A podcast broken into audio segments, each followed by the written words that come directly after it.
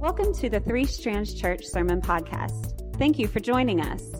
It is our hope and prayer that you will experience God's blessing in your life through our ministry. At Three Strands Church, our goal is to create a culture of redemption where people are free to experience the truth and grace of Jesus Christ. That, um, that is quite the welcome. You should know that I have so much love and respect for David and Stephanie. Like 10 years ago, they were the friends that we did not know that we needed. We didn't even know to ask for them. And um, they, the Lord just intersected our lives at the right time. And everything that I felt ashamed of speaking out loud, um, this, this girl in my group would say, like, me too. And um, I, was con- I felt connected to her right away. And the friendship has just grown. And and you should also know that, um, like, we prayed with them uh, many years ago when they were praying about starting Three Strands. And we've been praying, my husband and I, my family, have been praying for you guys ever since and just cheering you on from a little bit of afar. Um, Stephanie and I don't get to see each other every week like we used to, but we still um, talk enough so that I feel very connected to her and very honored to be here. Um, and shout out to whoever bought, um, brought the biscuits and gravy. That is my favorite and they were delicious. And I received those from the Lord this morning. Um, thank y'all for having me here. I'm going to share my story, and uh, we'll just jump right in. So, like Stephanie said, my name is Leslie, and my husband and I have been married for 17 years. Um, he really wanted to be here this morning. Um, he is my favorite worship leader ever. Um, he some stuff came up and he had to stay home, but um, we've been married for 17 years, and we have four kids. So um, life around our house is fun and crazy and oh that look we're babies. We were babies when we met. How did they how did they give us a marriage license? I'm not. And those are our actual babies. Um, it, it's crazy at our house but it's a lot of fun. So our oldest is in the middle. That's sophia. She's 10 and then we have twins on the edges there. Um, they're 8 uh, and then lucas is the little exclamation point of our family. If you can't tell he's spoiled rotten. He's 5 um, we live in frankfort Kentucky, and my husband is the CEO of a company that sells toys um, on Amazon. So he's basically a giant kid. And uh, I stayed home and homeschool our kids, which is a new journey. Um, but way back, uh, way back when, I grew up with a pretty stable family life. It wasn't quite as crazy as ours is now. My parents um, have been married for 45 years, and I have one older brother. My mom is from South America, and my dad was a commercial airline pilot for over 30 years. So basically, I grew up like seeing a bunch of the world and just believing that it was bigger than our little corner of it. My dad wasn't religious at all, um, never, really never went to church. And my mom was a hardcore um, Latina Catholic. And so we went to Sunday school and church every week, my brother and I did. And I would say that we were and still are um, a pretty close knit family. In fourth grade, we moved to Kentucky, and that's the earliest memory that I have of feeling like there was something wrong with me, specifically, something wrong with my body. Um, apparently, sharing clothes was like a sign of friendship um, in my fourth grade world, and so this girl from school came over to play after school one day and started flipping through my closet and pronounced that there was nothing in there for her because all of my clothes were too big. I felt shame about my body and even though I was a normal, healthy 10 um, year old, I bit off on the lie. I heard the lie that I had to be skinnier than average, um, thinner than average to fit in. That idea was reinforced over the next few years. Um, my best friend was like stick thin, and I had um, Latina curves, like even in middle school. I was athletic, and I had a big mouth though, so I decided to try out for the cheerleading squad. Um, I remember being devastated in seventh grade, um, shocked and devastated and confused that I didn't make it. Um, the coach explained to my mom the next week that um, the guest judges that she had brought in thought I didn't have the right type of body to be a cheerleader. Um, the coach did, and she asked me to join the team, and I did, um, but the damage had already been done. I continued to cheer all through high school, but I never felt like I was skinny enough to be a real cheerleader. When I was 15, which was my least favorite age, um, an older guy sent me flowers before a cheerleading competition that had um, a little card that said, Good luck, beautiful. And that one word, beautiful, it shifted something in me. Although I was a stereotypical goody two shoes, uh, being Catholic and everything, I began lying to my parents and sneaking around with this older guy. Within two months, I had abandoned all of my principles and given myself completely to him. Anything to keep feeling beautiful.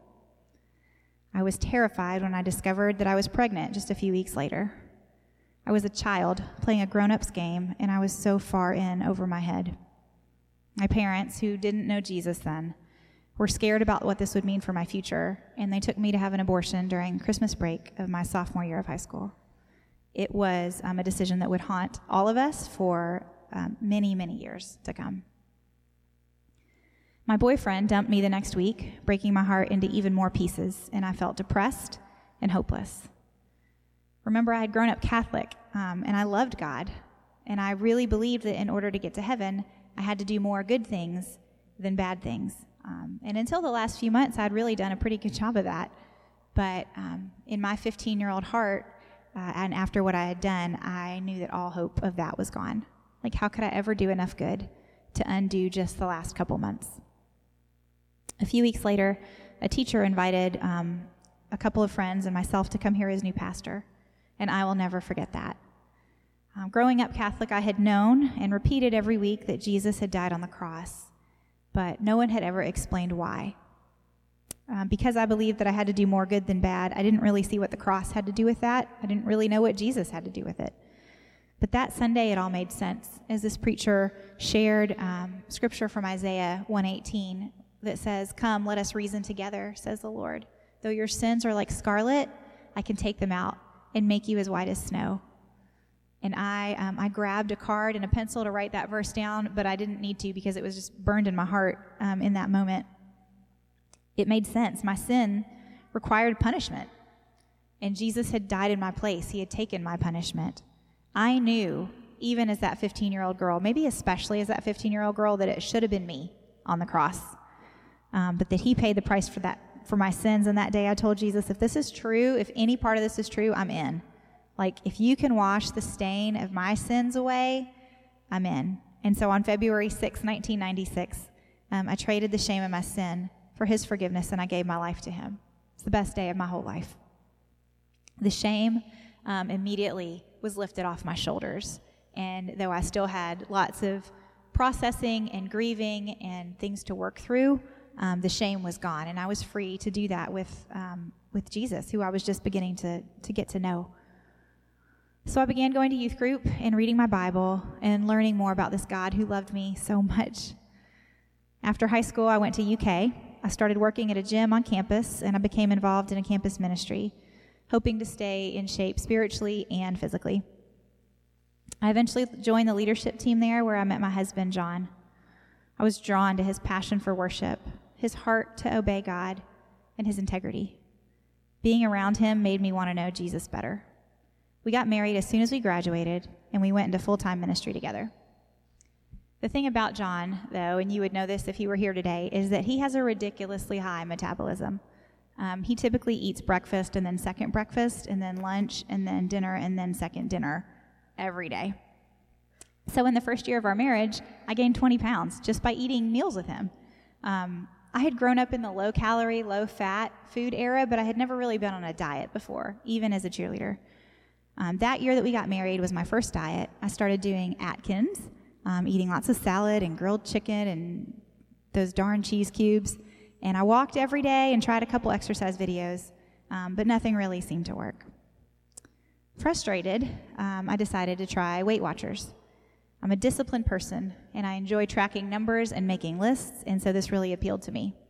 And I had a, a good amount of success on it. I stayed under my allotted points, eating very specific, measured amounts of food for each meal, and I made separate meals for John who continued to have the audacity to eat when he was hungry. I also really loved exercising. On a typical day in my mid 20s, I would wake up and do a kickboxing video, um, sometimes rewinding the intense parts and doing them again just for fun. Um, then afterwards, I'd do a strength training video, and in the afternoons, I'd take a walk around my neighborhood, being sure to get my heart rate up so that it um, maybe counted as exercise. And then later in the day, I'd allow myself to watch TV only if I was on the treadmill. And sometimes at night, four or five times a week, John and I would go to our friend's house and I would do a step aerobic video with her and he would um, lift weights with her husband, and it seemed like a great thing to do as a couple. The only day I ever took off was Sunday, even if we were on a vacation. And when my mom had knee surgery, I stayed in the hospital with her, um, and I brought my kickboxing videos and worked out right there in her hospital room like a crazy person. And that was me in 2006, living what I thought was my best life. That first year, I had lost um, all the 20 pounds I had gained and 10 more. My mom said, because moms always know, um, that I was starting to get too skinny, but mostly um, everybody else just congratulated me on losing weight and told me how great I looked.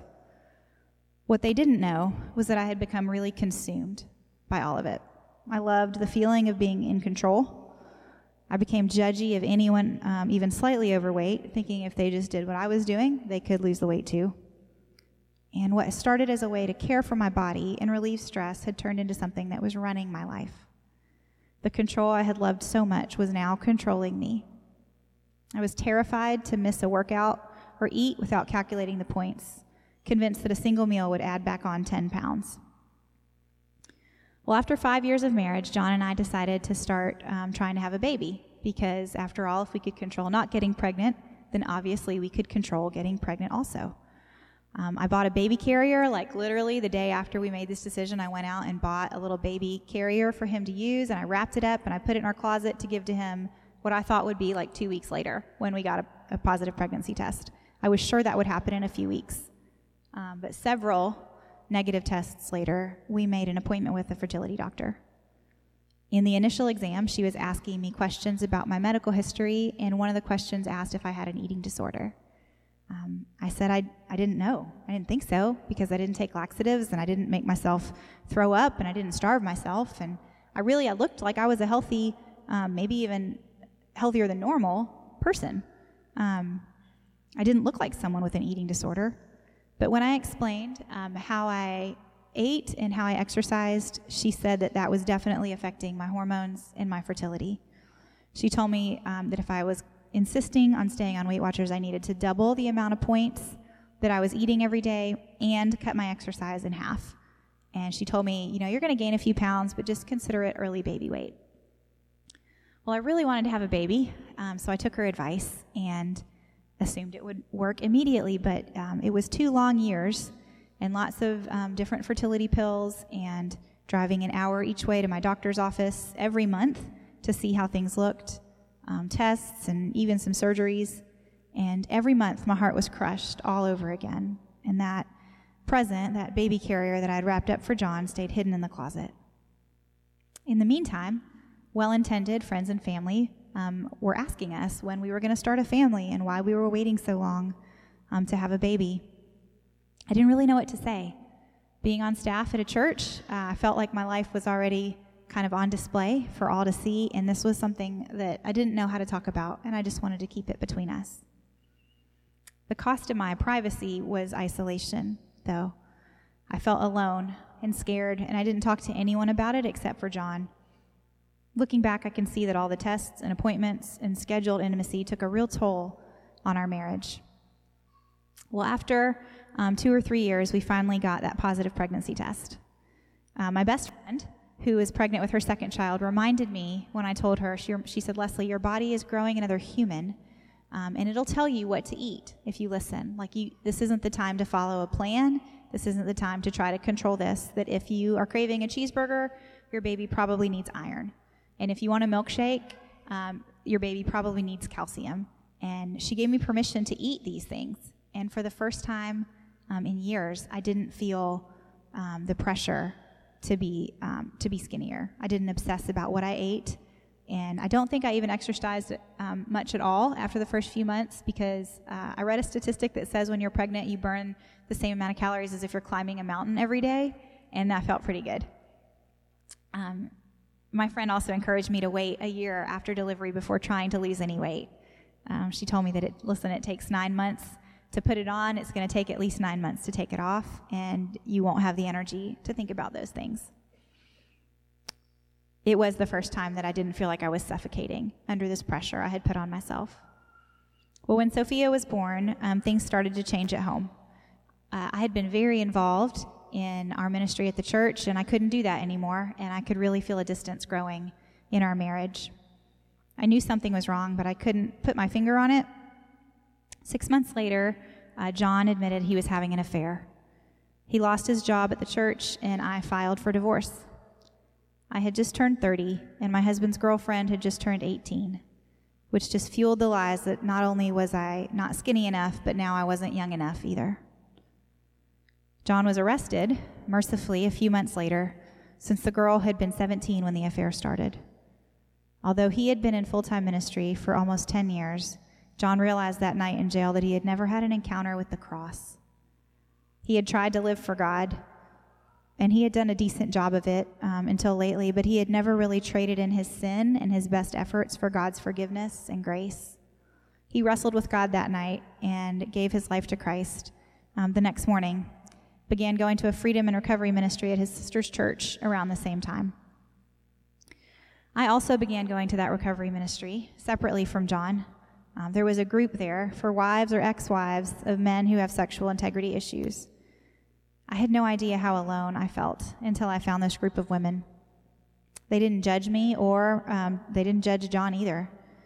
They understood all that I was feeling, and they gave me tools to help me learn how to grieve the losses and set boundaries and process through my anger and hurt. I learned how to forgive and how to um, actually did it. Within a few weeks, I realized that this group wasn't actually about John. The Lord had invited me there to deal with the wounds of rejection and abandonment that had started long before I met my husband. My identity had been wrapped up in being a pastor's wife, in being John's wife, and I had no idea who I really was apart from that. In the first of the 12 steps of recovery, I realized that my perfectly disciplined life had actually become um, really unmanageable. And I let go of trying to control John and his choices. I thought it was his issues that brought me there, but it was my perfectionism, self reliance, and control that needed to be exposed as well. John gave me lots of space during this time. He kept going to the recovery ministry, but he didn't expect anything from me. Um, in fact, I told him to sit across the room and not talk to me at all um, and he didn't. So we continued our healing journey separately for a few months. And then I began to pray with the, the girls in my group about what reconciliation might look like and how to go about that. In November, I got the green light from the Lord to be all in as John's wife again. And three weeks later, I got a positive pregnancy test. I was scared, very scared. It was one thing to risk my heart with John, it felt very new and fresh. Um, but it was another to bring, um, bring a baby into the mix. That just felt irresponsible. After all our fertility issues, I wasn't even sure how this had even happened. Um, I, re- I wrestled with the Lord for two hours that morning before telling John there was no wrapped baby present to give him this time. Um, and I finally rested in the realization that my life was already completely out of control. God was either big enough to handle all of it or none of it. So John was still dealing with the criminal charges from his affair. In light of our pregnancy, he pled guilty to 11 felony charges and requested that he be allowed to begin his six month jail sentence as soon as possible. It was a whirlwind um, couple of months. I put my wedding rings back on in November, found out I was pregnant in December, found out it was twins in January, and John started serving his six month jail sentence in February. So, Sophia and I moved in with my parents when John went to jail, and I realized again my inability to manage my life and handle things on my own. I couldn't even give my daughter a bath or lift her out of my crib, out of her crib. I was dependent on Jesus and the people that he put around me for almost everything. I learned during this season that Jesus will come through for me as much as I will let him, and that he isn't impressed when I can handle things on my own. I learned that my dependence is what leads me to intimacy with him. But even that looked different. I couldn't wake up an hour earlier to read my Bible and journal like I used to because I was exhausted all the time. So I learned how to have a relationship with Jesus throughout the day, walking with him and talking with him, and um, frankly, sometimes napping with him. Spending time with God wasn't something to check off my list anymore, it was my lifeblood. It was the only way I could get through the day. I learned who Jesus is as my husband, who he always wanted to be. I learned how to take my heart to Him before taking it to John, to look for the approval and validation from Him first. I had always known that Jesus would be enough in theory, but I had just never needed Him that desperately and practically before. God was continuing to break the chains of self reliance, perfectionism, and control. As far as my weight, I gained about 80 pounds, and my belly was so big that I couldn't stand upright for more than a few minutes in the last trimester with the twins. I didn't care though. I felt more beautiful than I ever had in my whole life. John was able to come home a few weeks before the were born in 2011. There was a humility and dependence that, um, that marked our marriage and our parenthood. With three kids under two, we knew we were in over our heads. Our life was crazy, but wonderful. We lived in an everyday awareness of our need for Jesus. We continued to go to the recovery ministry as we learned how to let God put the pieces of our hearts and our marriage back together. When Sophia was born, the baby weight had fallen off quickly right afterwards because of all the stress in our marriage. After the twins were born, that wasn't the case. Most of the weight came off naturally as I nursed and went about life as normal with three babies, if that's a thing. Um, I lost all but the last 10 pounds, and I told myself I was okay with it. Of course, I wanted to lose it, but I didn't want to go back to the hypervigilance of counting points, and I didn't have the time or the energy to do all that exercising I had done before. Besides, I knew that the shape of my body had changed after these pregnancies, especially after carrying the twins. The skin on my stomach had stretched to accommodate 15 pounds of solid baby, and there was no going back after that. During this time, I went through the book Captivating by Stasi Eldredge at our recovery ministry, and one of the principles um, that I learned is that we're all created with a beauty to unveil. That word beauty struck a chord in me just like it had when I was 15 and I was eager to see what God had to show me. The first week, our group leader invited us to bring in things that were beautiful to us paintings and flowers and um, things like that. I brought a picture of myself on the day that the twins were born. I thought and still think that a pregnant woman is one of the most beautiful things in the world. The miracle of pregnancy and the selflessness of the woman to surrender her body and the glow that happens are all a part of that beauty. But the Lord showed me in this class that there was a bigger reason I had identified pregnancy with beauty. It was the only time I had felt beautiful. It was the only time I listened to my body and treated it gently instead of depriving it and pushing it harder.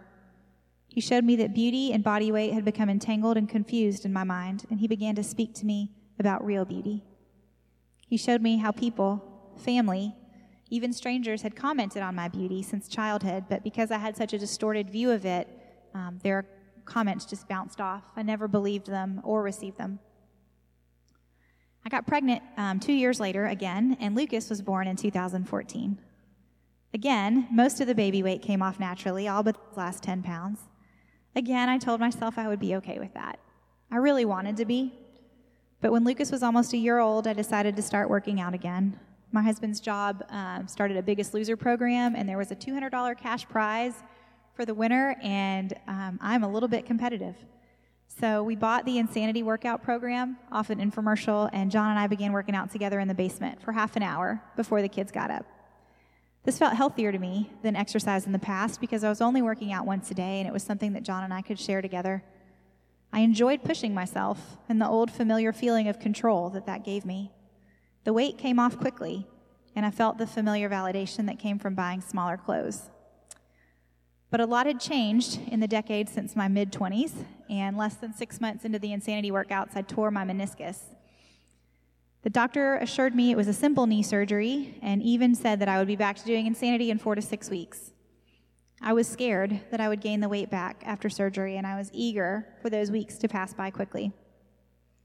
As soon as I reached the four week mark, I started doing insanity again, and I tore my meniscus all over again.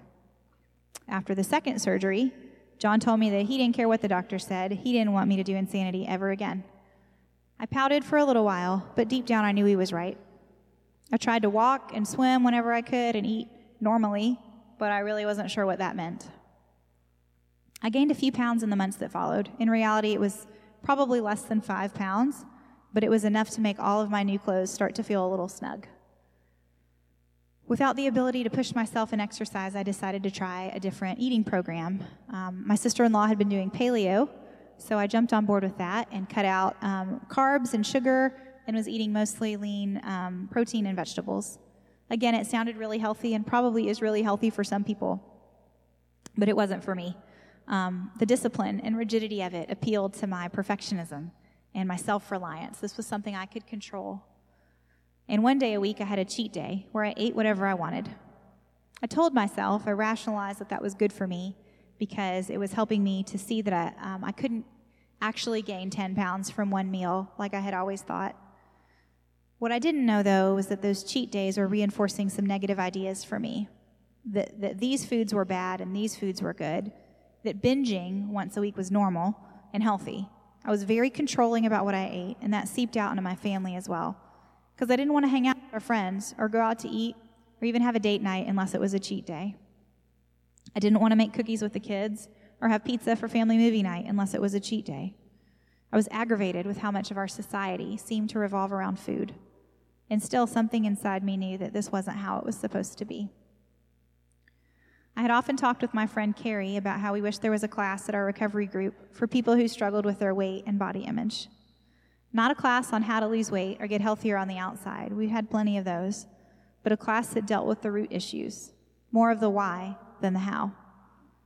When she told me that she found an eating disorder cur- curriculum called New ID that sounded like what we'd been looking for, I knew I was supposed to be in that group, and I started to pray for someone to lead it. A few weeks later, Carrie asked me to pray about leading it with her. I was surprised and overwhelmed and felt like this was completely out of my league. I asked the Lord, How can I lead people when I don't know where I'm going? His answer came quickly and clearly I know where you're going. You know how to get to me, and that's all you need to know. The first night of our group, there were people of different sizes, different ages, different races, and both genders with different types of disordered eating.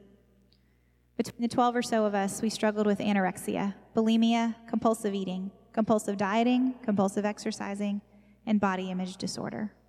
They were different struggles, but similar roots, all based in shame or anxiety or control. I realized all over again that I wasn't alone. The Lord showed me in the first few weeks that what I had called a complicated relationship with food and exercise was actually a full blown eating disorder. As we watched the videos in our curriculum, I borrowed hope that I wouldn't always have to live this way. I began to believe that actual freedom was possible and that the Lord saw me already healed when He looked at me.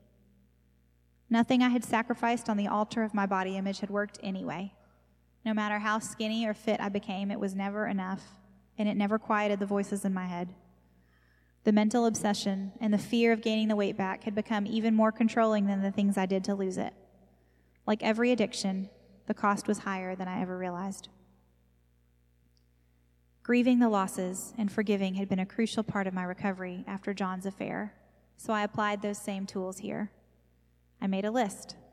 I listed the things I had lost as a result of my eating disorder the social gatherings, the joy, the time and energy spent planning what I'd be eating or when I would exercise, all the money I had spent on new clothes every time I lost or gained weight, the actual damage done to my body, the knee surgeries, the fertility struggles, and I grieved these losses. I listed the ways I had hurt myself and other people, controlling when and where we went out to eat, criticizing and judging others who did it differently, eating separately from my family even when we were together. And I asked God and my family to forgive me. I listed the people who had spoken lies to me and the people who had intentionally or not contributed to the drive to be skinnier, and I let them off the hook too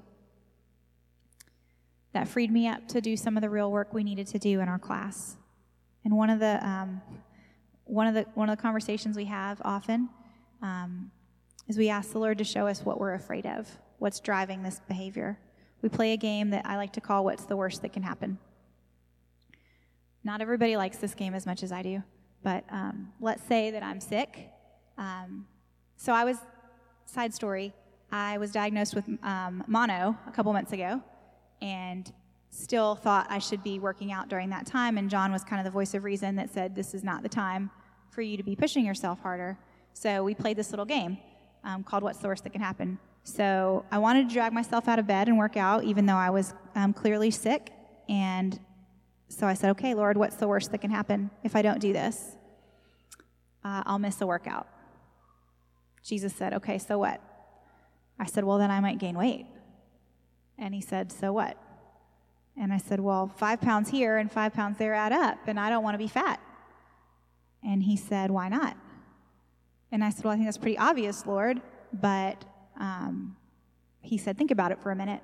And so I said, Because that will mean that I've failed. I know how to be skinny. And so if I don't do those things to be skinny, then I failed.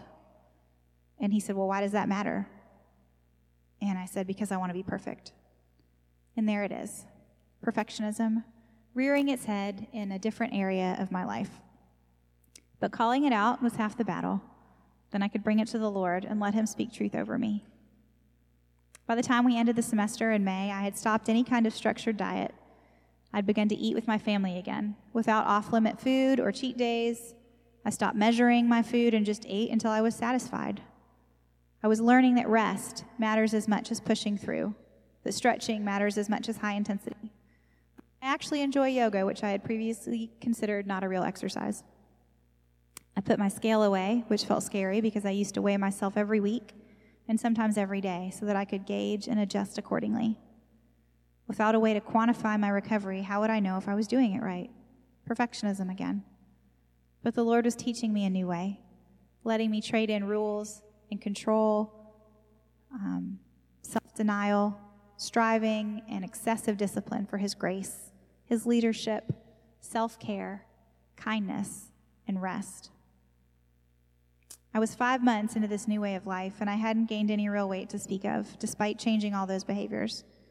Over the summer, though, I gained 10 pounds, and that threw me into a real tailspin. I felt the fear and the shame creep up again. When it came time to start the fall semester, I didn't think I could lead our group anymore. The Lord reminded me that our group was never intended to be a how to. The prescription is different for each of us. Some people in our group need to stop eating so much sugar. I needed to start eating a little bit more of it.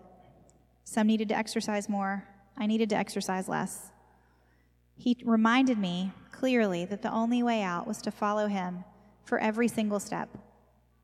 I had learned how to do this when my marriage fell apart.